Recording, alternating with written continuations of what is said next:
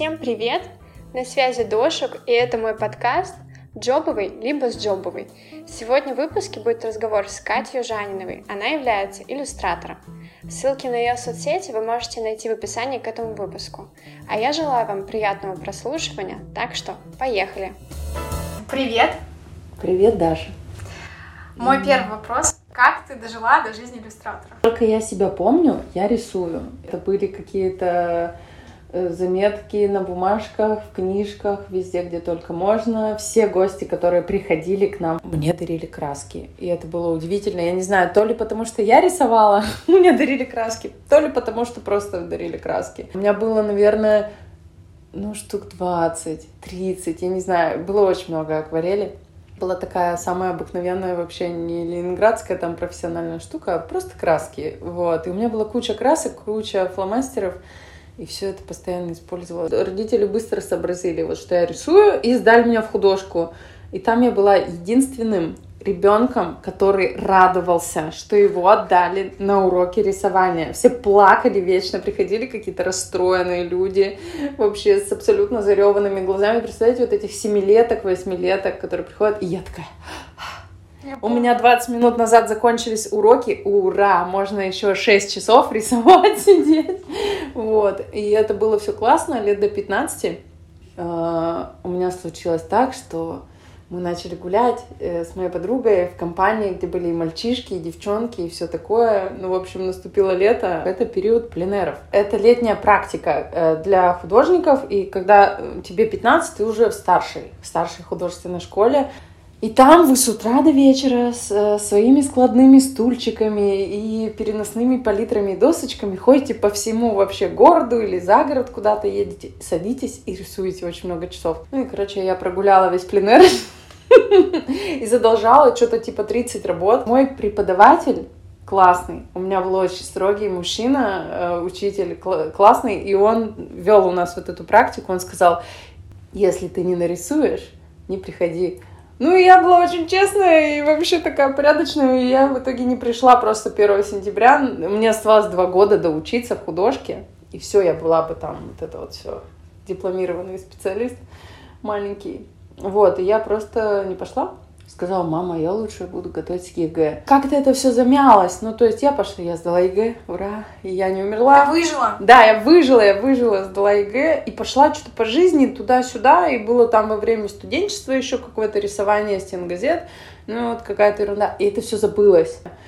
И вот, кстати, если этот человек меня сейчас слышит, кто-то мне подарил три года назад блокнот красный, В общем, извини, маленький что блокнот. перебиваю. Да, да. Человек, который слышит, напишите, пожалуйста, что вот это я тот человек, который тебе подарил блокнот, и благодаря мне ты занимаешься тем, что у тебя Всю есть жизнь. по факту, что ты нашла себя.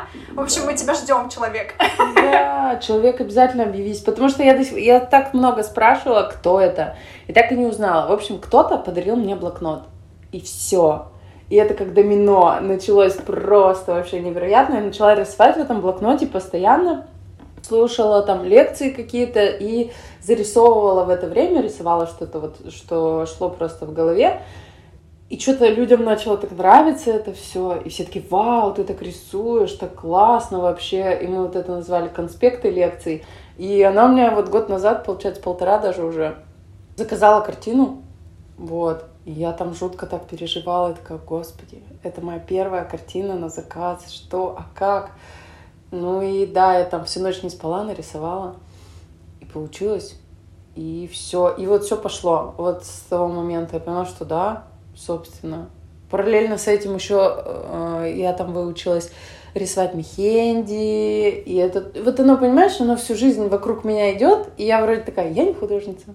Мы с девчонкой пошли куда-то в, ча- в чайную, мы пошли в чайную. И нас там спросили, ну, вот эти светские разговоры, а вот как погода, вот это вот все. И в какой-то момент заходит разговор, а чем вы занимаетесь на работе? И я такая, не думая, просто, а я художница. И все. И в этот момент я поняла, что да, меня вообще нормально так определило. То есть моя жизнь уже перестала быть связана с общепитом, она связана с йогой, но это как будто перманентная история, которая тоже вот так вот как и художественная, собственно. Но да, и вот в какой-то момент такая, я художница.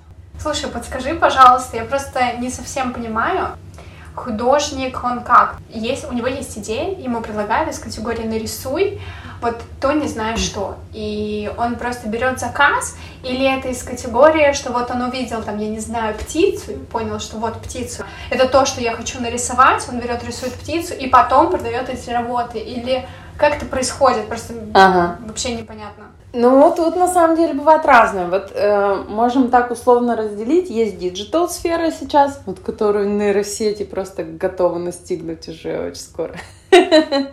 Есть верстка, дизайн, вот это вот все. Люди, которые связаны с творчеством, они сейчас очень в разных сферах могут себя реализовать. И это тоже было сложно для меня в какой-то момент, потому что я такая, я люблю рисовать. Так, ну а, а как это? Вот я, собственно, как и ты, пару там лет назад, я такая, а что это, что это значит? Нужно ли мне учиться осваивать специальные программы? Ну вот я начала осваивать, ну что-то непонятно, как будто чего-то не хватает. Потом начали вот люди заказывать, и вот Кристина, допустим, заказала, у нее был определенный запрос четкий, она там говорит, хочу вот такую-то тему, чтобы выглядело это так, вот примерные картинки, как мне нравится, и это называется ТЗ, творческое задание. Бывает э, тоже вариант, ты можешь договориться там, свериться с эскизом, с цветами или вообще нарисовать как есть, и потом так, вот, держи, делай с этим, что хочешь, с тебя там 50 тысяч. И все. Бывает так, а бывает, что человек очень долго переделывает. Вот, кстати, в диджитале очень много правок и вот этого всего. То есть, когда ты делаешь афиши, я вот, кстати, занимаюсь тем, что еще афиши верстаю. Мне прям что-то случайно так начало делаться и очень нравится. Там много правок из-за того, что легко и быстро скорректировать.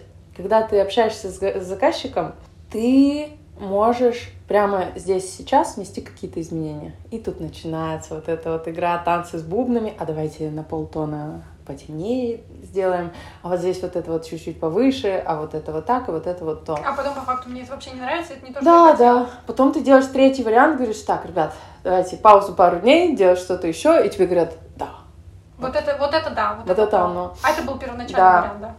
Да, и вот есть, получается, сфера цифровая вот эта вот, и есть сфера, где ты рисуешь от руки. И есть комбинированная сфера, где ты рисуешь от руки, а потом сканируешь и переносишь уже это все. Вот татуировки так, например, делают тоже люди. А вот у меня есть последние работы, допустим, просто ребята заказали афишу, и они такие, ну, нам какую-нибудь афишу. И ТЗ было такое, что вот нарисуй гармонию, чтобы была бусина дзы и про чай. И ты такое сидишь. Вот я сегодня рассказывала, говорю, два дня листок лежит белый на полу, ты на него просто смотришь. Потом ты такой заходишь, начинаешь что-то рисовать. И оно сколько-то еще лежит дней. Ну вот у меня всегда так очень долго заходишь, заходишь, заходишь, и потом все схлапывается, как будто бы. и происходит вот эта магия. Когда ты делаешь работу на заказ, это самое сложное понять, что человек хочет, когда он даже сам не понимает, что хочет. Из разряда самая сложная работа, которую меня просили нарисовать, это был эскиз татуировки. Девочка попросила меня нарисовать чувства не какое-то чувство, типа любовь. А просто в общем, вот чувство, вот да. нарисуй мне чувство. Нарисуй мне чувство, нарисуй мне, как оно разворачивается, какое оно может быть. Чувство же может быть резкое, а может быть спокойное и тихое. И говорит, э, эта татуировка должна э, выражать, что я человек, который чувствует. И вот что, видя ее, она вот об этом вспоминает. Ну, в общем, это было максимально абстрактное ТЗ на 7 минут голосовым сообщением. И я такая, ну, что ж, вот. Но мы долго с ней работали, и я накидывала прям кучу разных эскизов, и вот на чем-то сошлись постепенно сходишься там на форме, потом на цвете и так далее. То есть это из разряда какой-то работы совместной, когда ты вместе с заказчиком достаешь изнутри него то, что он хотел бы воплотить. То есть, по сути, идея не твоя уже получается, идея этого человека, но он твоими руками вот это вот все реализует. И это классно тоже. Bывает такое, когда тебе заказчик говорит, вот я хочу это, ты понимаешь, что будет не очень. То есть, например, он говорит о том, что я хочу ядовито-зеленый и ядовито-розовый. Ты mm-hmm. понимаешь, что эти цвета между собой не очень красиво будут сочетаться. Опять mm-hmm. же, я чисто гипотетические ситуации привожу. Ты ты говоришь ему из категории, вот смотрите, это будет не очень, или все-таки даешь ему право вот быть наставить на своем, потом показываешь и смотри, типа, нет, это неудачно, или как? Или вдруг бывает такое, что, к примеру, он сказал вот эти цвета, ты думаешь, что это вообще неудачно, но рисуешь и понимаешь, что вау, он был прав, и вообще, на самом деле, это очень крутая идея, или как вот, опять же, это происходит? Ну, мне кажется, тут да, надо учитывать то, что хочет человек обязательно. Но тут можно сделать несколькими способами по-хитрому. Если это что-то электронное, ты можешь сделать один и тот же вариант разными цветами, сделать то, что нравится, условно говоря, тебе как самый удачный вариант, и то, что хочет заказчик сделать. И показать ему, сказать, смотри, Вась, вот это ядовито-фиолетовый и желтый, а вот это вот там пурпурный и красный вместе. Ну как тебе? Можно сделать несколько вариантов и показать ему. Можно даже ведь не воплощать это все, просто поприкладывать цвета, просто попоказывать разные картинки и сказать, вот смотри, тебе вот какая по настроению больше подходит. Как вообще искать клиентов? Ну вот ты можешь э, в такой момент тоже представить э, задачу от обратного. Тебе нужна работа, и как бы ты начала искать. В первую очередь все начинают спрашивать, а есть кто, кто рисует? А сарафанное радио приносит мне большую часть на самом деле вообще заказов, потому что я очень много общаюсь с людьми, и всегда в 90% случаев со мной есть мои работы, которые я рисую. У меня есть скетчбук большой, маленький, и еще куча отфотканного в телефоне, если это какие-то большие листы.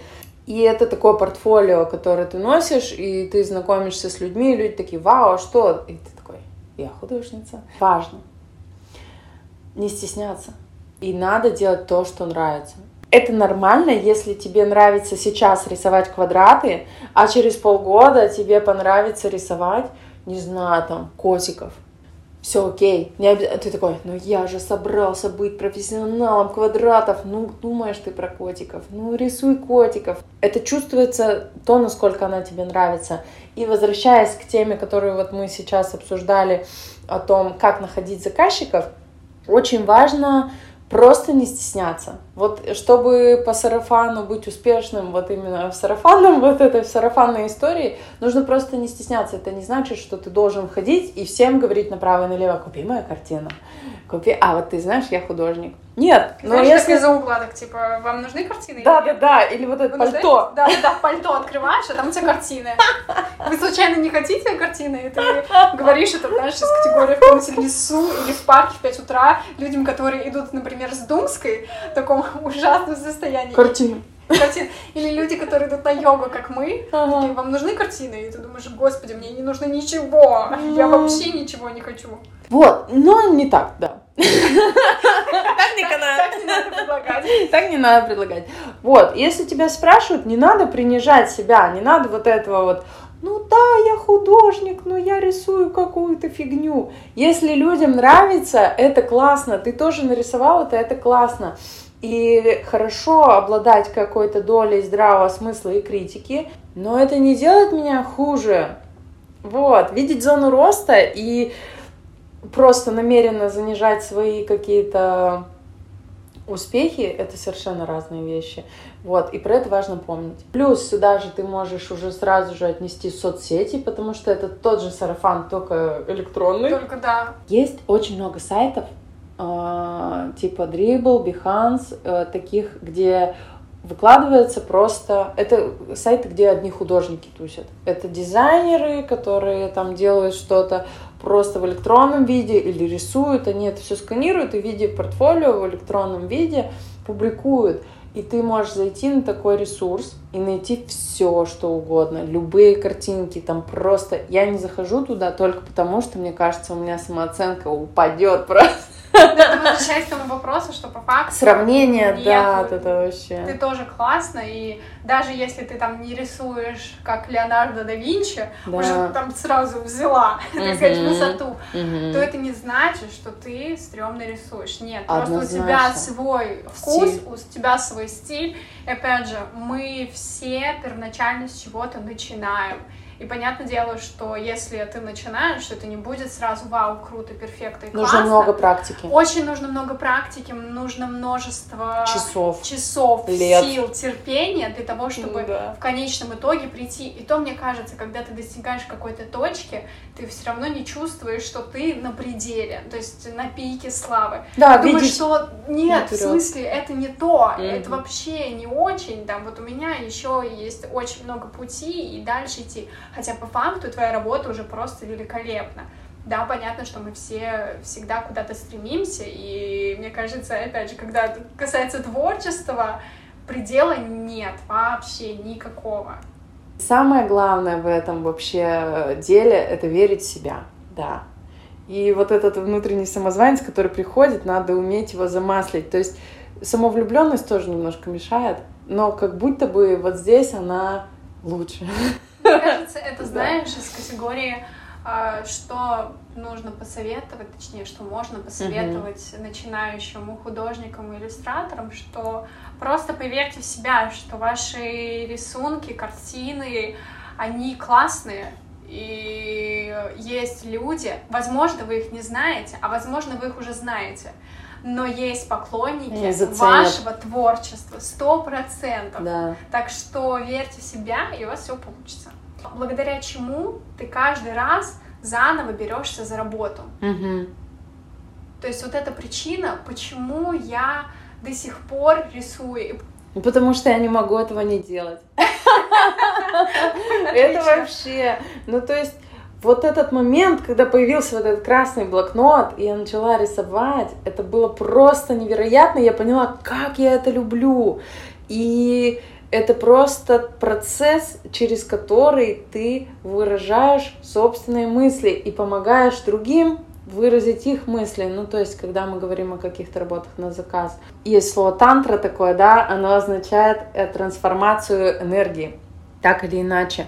И здесь тоже определенная тантра происходит, определенная магия, когда ты заложенную какую-то идею, которая витает еще в воздухе, у которой нет определенного четкого слова или названия, но вот есть какая-то мысль, какая-то идея, какой-то образ, и ты придаешь ему физическое воплощение, и ты его потом видишь и такой, вау, это совершенно потрясающе. Художник это тот, кто ощущает вообще, как вот я это понимаю, время, пространство, какие-то ситуации, и он через свои работы, что бы он ни рисовал, хоть доску с гвоздем, хоть невероятную Монолизу, он передает эпоху в целом, передает весь общий контекст, то есть нас с тобой, там, грубо говоря, записывающих э, вот этот подкаст, то, какое сейчас время, в каком мы городе находимся, какие обстоятельства, что вокруг. И это все как будто соединяется в эту секунду вот на листе там или на экране.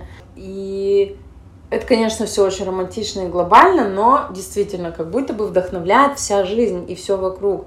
И мы вот как взаимосвязанные со всеми существа не можем быть отдельно от контекста. Невозможно нарисовать просто доску и гвоздь все равно она находится где-то во Вселенной, и кто-то создал этот гвоздь, и кто-то придумал эту доску, а кто-то это все увидел, почувствовал, нарисовал.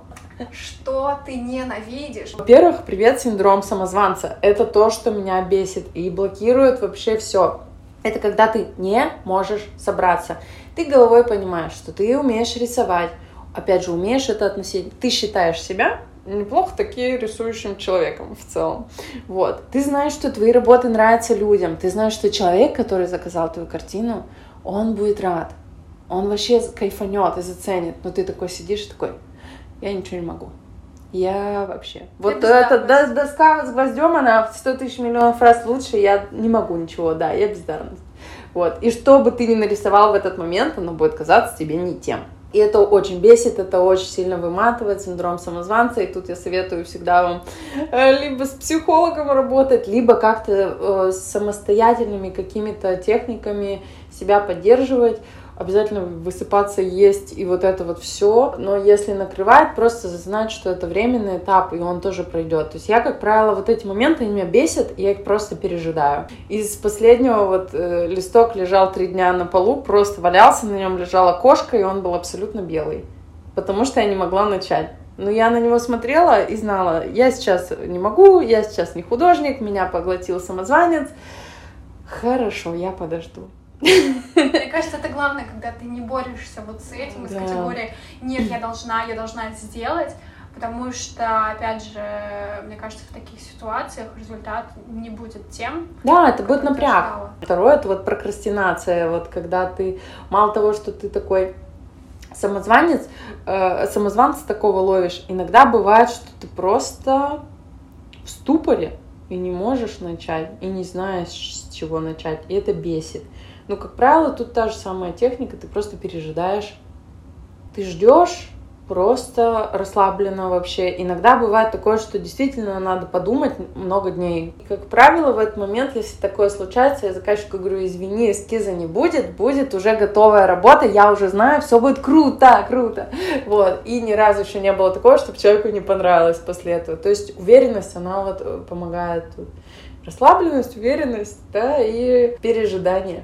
О, еще бесячий момент, наверное, последний вот тут назову, будет топ-3. Это «А чё так дорого?» Я вообще перестала объяснять. Ну, то есть, вообще какая разница, почему ты... Да, вот так дорого. Все. Тебе дорого? Ну, блин, сорян. Найди, кто недорого рисует.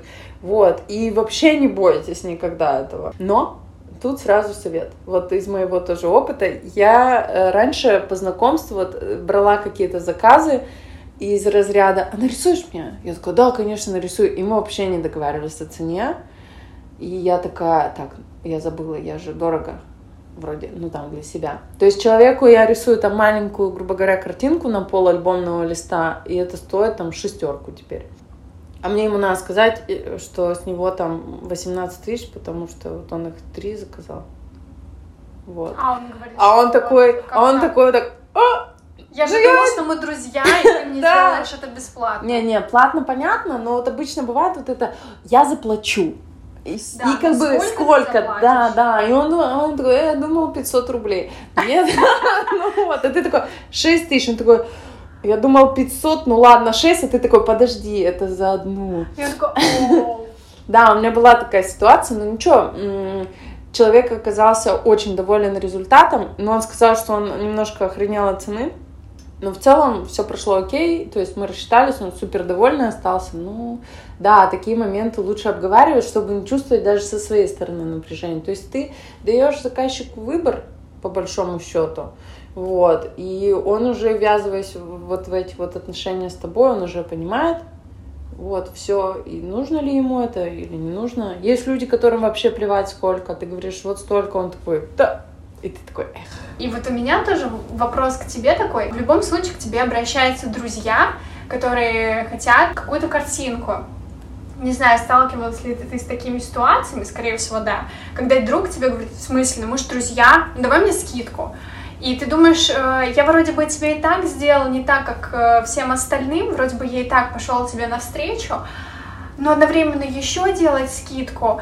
Вроде бы хочется, потому что ты мой друг, и не хочется как будто бы рушить вот эти отношения, но с другой стороны, я уже пойду против себя, потому что я затрачу столько сил, энергии, времени и так далее, и лучше бы я кого-то другого взял, но вроде бы здесь отказаться нельзя, и как бы что делать? Всегда можно отказаться. Это, во-первых. Во-вторых, всегда можно найти компромисс. В-третьих, когда ты говоришь э, другу, ну, я вот уже сделал тебе скидку, ты изначально заходишь вот так. Обычно это стоит столько-то, столько-то. Но для тебя это будет стоить столько-то, столько-то. Ну, то есть для друзей я реально иногда могу сделать скидку изначально сразу, потому что я в контексте, допустим, человек там вообще, я не знаю, он там только петь начал. И вот такой, «Да я вот там из-под моста только что вышел, у меня пока еще С ничего». Да. С Либо начнем. ты понимаешь, что это твои друзья, вот из последнего я сделала очень большую скидку ребятам, но они поехали на фестиваль. И я так и сказала, эта работа стоит 4 раза дороже, но так как вы поедете на фестиваль, и я еще ее подписала внизу, типа, чтобы было видно, кто это. И вообще она потом будет висеть чайной, и все будут ее видеть. То есть это такой как бы маркетинговый ход. И вот это вот все я проговариваю и говорю итоговую цену. И вот, кстати, по поводу оценки стоимости, вчера очень классную фразу услышала. Я изучала этот вопрос там 15 лет.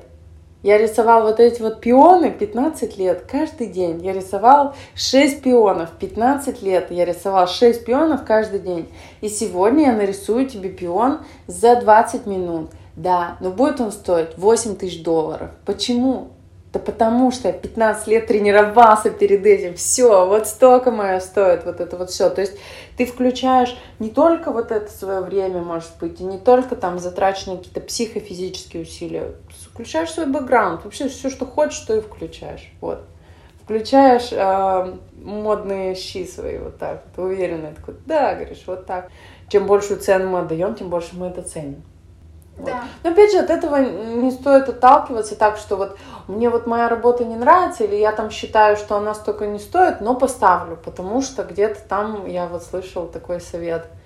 Мне mm. кажется, это баланс интересов. Опять же, И честности с собой. Да, если ты чувствуешь, что из работы стоит 5000 рублей, примеру, то ставь 5000 рублей. Да. Если ты чувствуешь, что 4 она нет, ну и как бы уже на 10 тоже не совсем то, угу. то ставь 5. Но если ты чувствуешь, что твоя работа стоит просто всех денег мира, ставь да. все деньги мира. Совершенно не бойся. Да. Я верю в то, что вообще всегда найдется заказчик под любой бюджет. Вообще, посмотрите, как по-разному люди живут. Вот, можно пробовать тоже вот ходить там на выставки, знакомиться, вернисажи, всякое разное по-разному можно находить да, людей, и круг общения так-то влияет. Вот. Хотите быть художником, попадайте в художественную тусовку. Может, это какие-то интернет-форумы, там чаты, а может, это что-то более очное, какие-то встречи и так далее. Очень много всего сейчас, спасибо интернету вообще. Да, это все есть. Поэтому смелей, наверное, только больше уверенности вот могу пожелать чего. Наверное, мы с тобой на этом и закончим. Угу. Катя, спасибо тебе большое, спасибо, что Даша. ты стала первым гостем э, моего нового подкаста. Я очень первого рада. подкаста. Я тебя поздравляю. Спасибо. Это С премьерой! Ура! ура! Вот, э, и моим слушателям я тоже хочу сказать огромное спасибо. Надеюсь, что вы дослушали наш разговор с Катей до конца. Поэтому есть в описании ссылка на мой телеграм. Буду рада, если вы мне напишите обратную связь и также подпишитесь на мой подкаст.